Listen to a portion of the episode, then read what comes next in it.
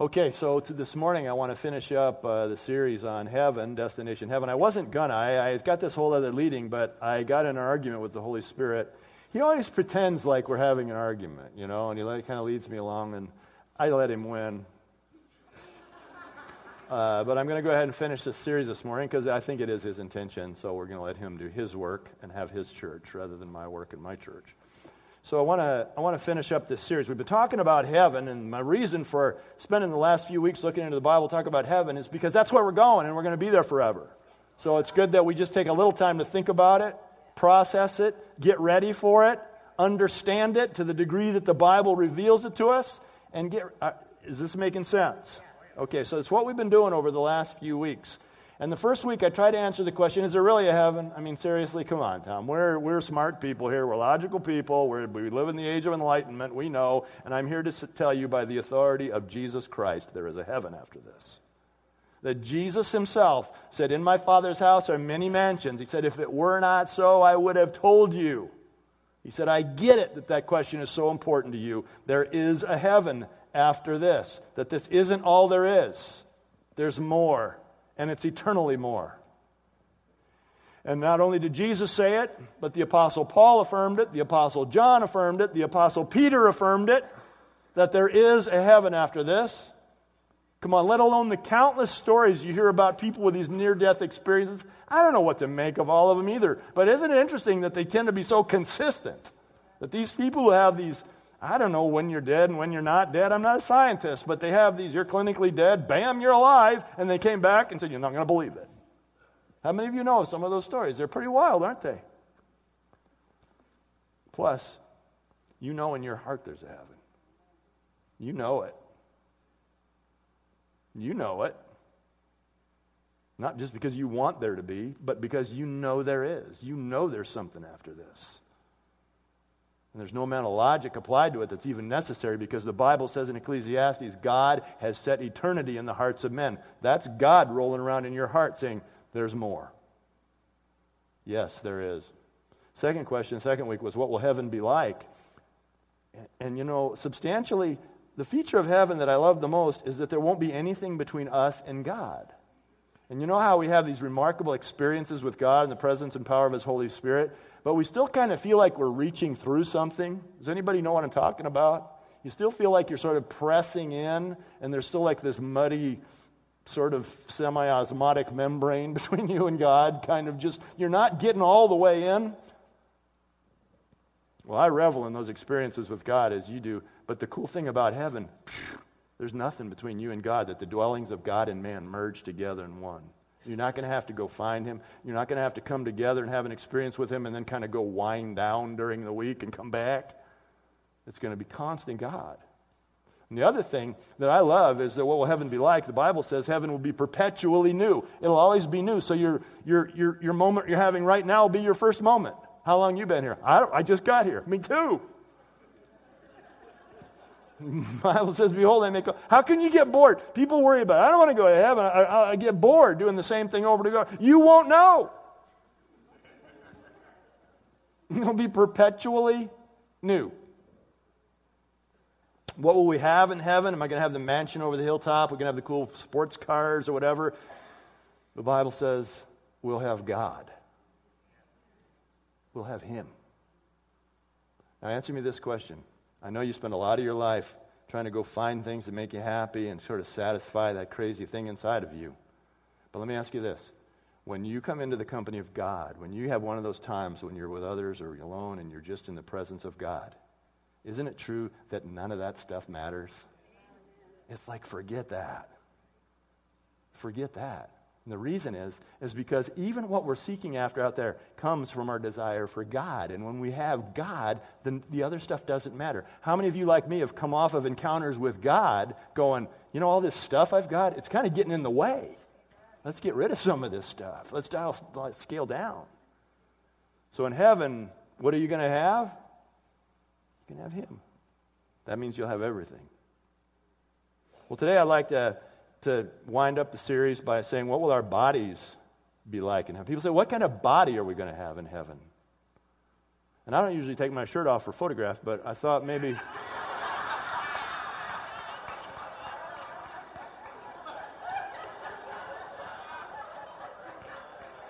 I mean, I'm, I'm basically a shy person.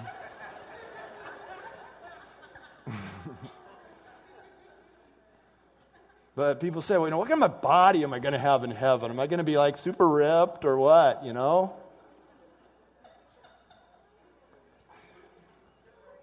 Some of you are going, how long are they going to leave that up there? Some of you ladies, stop looking at me. It was like, I'm taken. There's a lot of speculation about what our bodies are going to be like in heaven. What if we said, let's not speculate, let's go to the Bible thing and see what the Bible says? 1 Corinthians 15, please change the slide quickly. 1 Corinthians chapter 15. Paul talks about heaven. Oh boy, somebody can't get over that one. Some of you are like, get the kids, honey. This is not the church we're looking for. I understand. I understand. It's okay. 1 Corinthians chapter 15, Paul talks about heaven and the body. And in 35, he says, But someone may ask, How are the dead raised? With what kind of body will they come? And then he says, How foolish. It sort of first bothered me when he said, How foolish. It's like, fool. You know? How foolish. And I, but then as I was just meditating, pondering in the presence of the Lord this week, studying it, it was like, it is foolish. Like if we're in the presence of God, who's going to care? So, but then he indulges us with an answer. He says, What you sow does not come to life unless it dies. He says, When you sow, you do not plant the body that will be, but just, catch this, this is important to hang on to for a while but just as a seed, perhaps oh, of wheat or something, of something else. But, what, but, God, but God gives it a body as He has determined, and to each kind of seed, He gives its own body. So He starts to answer the question what kind of body will we have? He starts to answer it, and I think what I'd like to do, just for the next few minutes, is say, I've looked, you know, in the Bible, and here are my top three answers to your question what will our bodies be like in heaven? Number one, your body will be perpetually new. We'll go back to that Revelation 21 5 that we visited earlier in the series. He who was seated on the throne, who's that? That's the Lord. He who was seated on the throne. God is saying, I am making everything new. And then he said, Write this down, for these words are trustworthy and true. I'm making everything new. Now, do you suppose that includes our bodies? Yeah. And I told you before that as we, as we visited this verse before, that the verb tense in the Greek for this word, I'm making things new, that's a perpetual, that's a form of the word that just keeps repeating over and over. It's not that God makes things new once and says, There you go, Nina, I'm going to give you a fresh start. But it's like, I'm going to make you new, new, new, new, new, new. Remember that second you just had? It's over, now you're new again. Perpetually new bodies. I'm totally digging this because what I'm discovering at age 57 is that the problems I have with my body can all be associated with the declining age. Things are wearing out. Mile eight of that race last week, kablam! Son of a motherless goat. That's just, that's just 57 year old who probably shouldn't be running as far as they do, right? In heaven, new, new, new. Some people say, well, what age are we going to be? I don't know. You're going to be new. You're going to be new. Second thing the Bible says about your bodies is that it'll be spectac- spectacular, but spectacular beyond our present imagination. Your, Bible's, your body's going to be spectacular, but beyond what you can even begin to imagine. So we'll go back to Paul in 1 Corinthians 15, and as we move down that passage a little bit in verse 42, he says, So will it be with the resurrection of the dead. The body that is sown perishable, it is raised imperishable. It is sown in dishonor, it is raised in glory. It is sown in weakness, it is raised in power. It is sown a natural body, it is raised a spiritual body. If there is a natural body, there is also a spiritual body. So he's making this comparison between everything that we know about our bodies now is going to be put in the ground and as we read early, unless a kernel of wheat falls into the ground and dies, it cannot become what it's meant to be. And so, what we have now is nothing in comparison to what we have. And it's going to be so much different that we can't even begin to imagine it. And so he says it's sown in weakness, going to be raised in power. Sown in dishonor, going to be raised in glory. And all these things, our bodies are going to be so spectacularly different than what we can imagine now that we don't even have the capacity to figure it out. Because he compares it earlier in the passage, doesn't he, to a seed and the tree. And so he says, you know, if you're, if you're just an apple seed, you have no idea of what you can become until you are put in the ground and buried, and then God does his work, and the resurrection power of Jesus Christ is raised up into the tree. And so the difference between the bodies that we have now and the bodies that we will have in heaven are going to be is the difference between an apple seed and an apple tree. You getting this? And so, what we're trying to do often when we try to think about the bodies that we're going to have forever in heaven is we're trying to think of the best possible version of the seed, right? And I'm going to be all ripped, and I'm not going to have a sore uh, heel and all this stuff. I'm going to, and all that is is trying to think of our best possible version of the seed. But if the seed could think, if an apple seed could think, it would have no concept of its power to become a full tree until it died. And the difference between an apple seed and an apple tree is pretty big. And this is what the, how the Bible compares your present body to your heavenly body. That's pretty cool. It's pretty spectacular. And so we really are limited even in the, our capacity to, to begin to understand how it is that we'll be in heaven, body wise. But it'll be new, perpetually new, and it's going to be great. Be spectacular. Third, I think the Bible teaches us that we are going to be differently recognizable. We're going to be able to recognize one another, although we're not going to look anything like what we look like now, because now we're just seeds. You're just looking at an ugly old seed up here now. All right? So don't be looking for this, because this is going to die. And Paul said, he said, now we know that if the earthly tent we live in is destroyed, we have a building from God, an eternal house in heaven, not built by human hands. So don't be looking for this. So we're going to be different, but we're going to be recognizable. How do I get that, you ask? Go ahead. Well, let's start with, let's start with Revelation 7 9. Okay? So John is being shown this great image of heaven. He says, After this I looked, and there before me was a great multitude that no one could count. From, catch this, every nation, tribe, people, and language. Standing before the throne and in front of the Lamb, they were wearing white robes and were holding palm branches in their hands. Now, he said he saw people, something that he recognized as people, as groups of people, and they were from every what? Every nation. They were from every tribe, every people. So as he looked at them, he could see that they still had the distinctive qualities of nationality, perhaps, of ethnicity, perhaps. But there was something about them, even in their heavenly state, that he could recognize that. And that just speaks volumes to me. That in God's grand love for diversity and creativity, that, that our ethnicity and our nationality as such is an important part of his creation, is an important part of who we are. And that it stays with us somehow, in some respect, so that that part is recognizable. If John could see them and see the differences, then that was important. But let's go back to last week's message when we looked at heaven and Revelation told us that in heaven there will be tree of life lining the river of life, and that the, the leaves of the tree were for what? The healing of the nations. The healing of the nations. So that what will happen is because of the presence of this in heaven, all the animosity, all the hatred between nations will dissolve, will be healed by God. There won't be any distinction between us because of nationality, ethnicity. All that will be gone, and we will embrace each other fully, thank God, as equal brothers and sisters in Christ. All of that will be healed by God. But he still did say it was noticeable, that there was something wonderfully remarkable about this vision. So there's that concept that you could say, well, then we're retaining some of what we got here, even when we go on. I know. I feel like Steve Martin in The Jerk. You mean I'm going to stay this color? I know. I have to see The Jerk. Okay. There's another.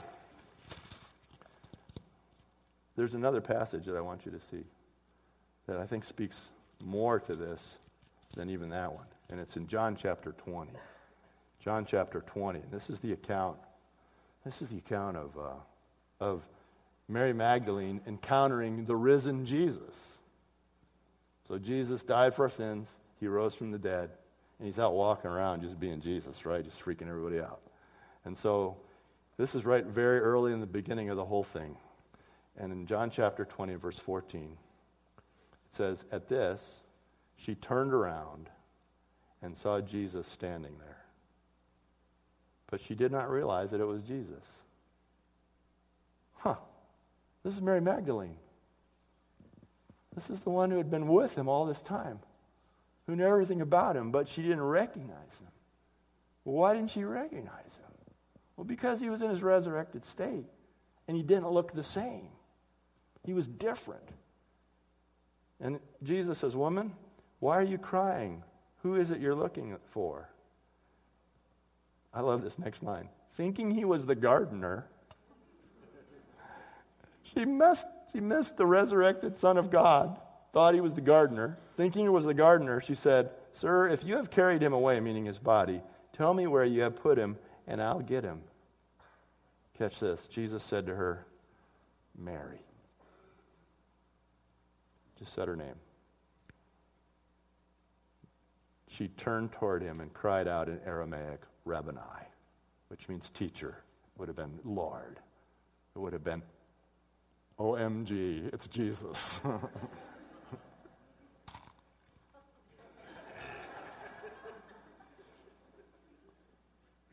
and it was the utterance of her name that caused her to recognize him for who he truly was. He looked different, but he was fully recognizable when he said, Michael. Changes everything, doesn't it? When you hear the Lord say your name, it changes, and, and nothing else sounds like that. So we're going to be bumping around heaven, you know, come up on Bill, and I don't know if that's Bill or not. He's a tree now, he's not a seed anymore. but as soon as he says, Tom, Bill, and the fellowship that we have now will be exponentially magnified in heaven because there won't be any of this earthly stuff to worry about. Can't wait. That's about all I got to say about that. Smooth landing, huh? It's crazy to think that there's a heaven, but there is. I think it's crazy to think that our bodies are made up of these little subatomic particles, particles that are all flying around each other. But they are. And just because I can't see them doesn't mean it's not true.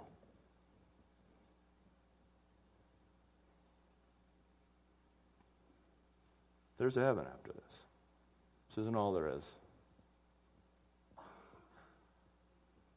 I've told you about everything I can tell you about it from that perspective. There are people who know lots more. So if you're still interested, keep listening. But I think the question that hangs over us is not is there heaven, what's it going to be like, etc. The question that hangs over us is are you ready for heaven?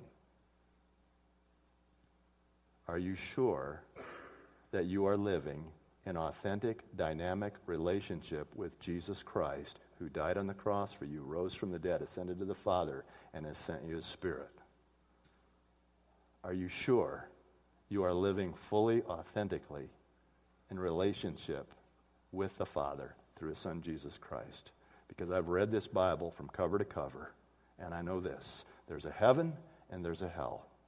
And the only thing that makes the difference between the two is having an authentic relationship with Jesus Christ.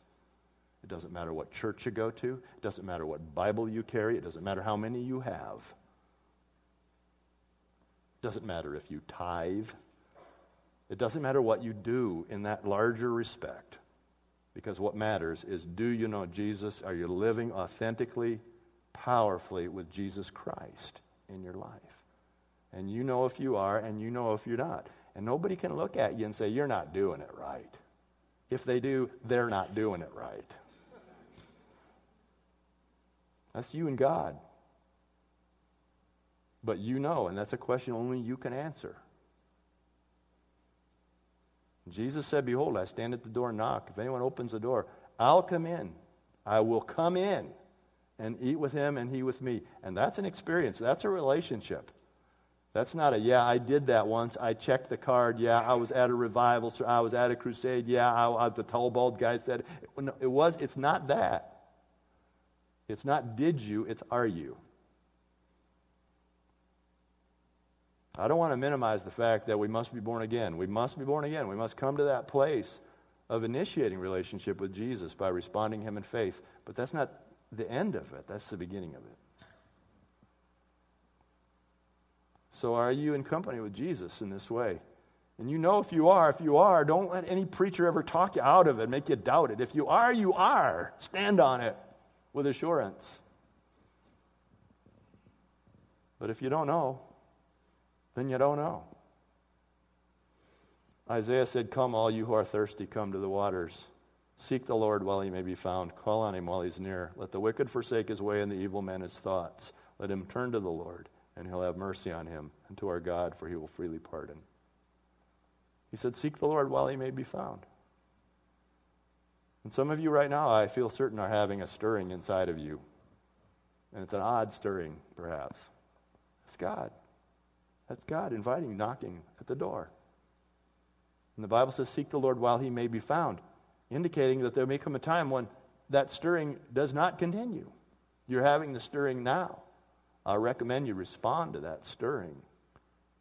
Come into relationship with Jesus. I want you all to go to heaven. I'm going to heaven. I know. I'm going to heaven. I'm going to heaven not because of me. And I'm going to heaven in spite of me. I'm going in heaven because I'm going to heaven because of Jesus Christ. Let's pray. Lord, I pray, Father, for the stirring that's in every heart now. You know, if you're a person today and you are getting that stirring and go, I, I want to I want to take that step. I want to move in a relationship with Jesus. Here's the kind of a prayer I would pray. I would pray, uh, God, I want to do that. I, I want to know you. I want to have you in my life. I want to experience the dynamic presence of Jesus Christ living inside of me. And you can come in to feel free to change whatever you want to change, but I, I can't do it myself. I've demonstrated I'm not good at fixing myself or even being a very good person, but you could come into my life and you can change anything you want. But I'm depending on you to come in now. Forgive me of my sins by the blood that you shed on that cross. Come into my life. Dwell in me. Cover my sins now, tomorrow. Cover them and come and take residence in me as Savior and Lord of my life. Lord, together we pray, all of us, we pray. We're longing for heaven. I mean, we are enjoying this. We, life's good. Thank you, Lord. We thank you for this. But we don't fear our death, Lord. We don't fear the day when our heart will beat for its last time, knowing that to be absent from the body is to be present with the Lord.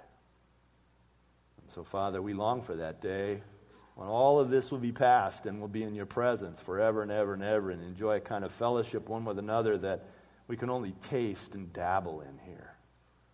As good as it is to be brothers and sisters in Christ, Lord, we know that that's just a, a crumb from the table of fellowship that you have planned for us in heaven. So we pray, God, that you will come and you will continue to work fully and powerfully in us. Fill us with your Spirit, Lord. Fill us with your Holy Spirit. Come and fill us from top to bottom. Every part of who we are, just fill us with your Holy Spirit. Fill this church with your Holy Spirit, Lord. Come, Lord. Express yourself in kingdom reality here. In the name of Jesus.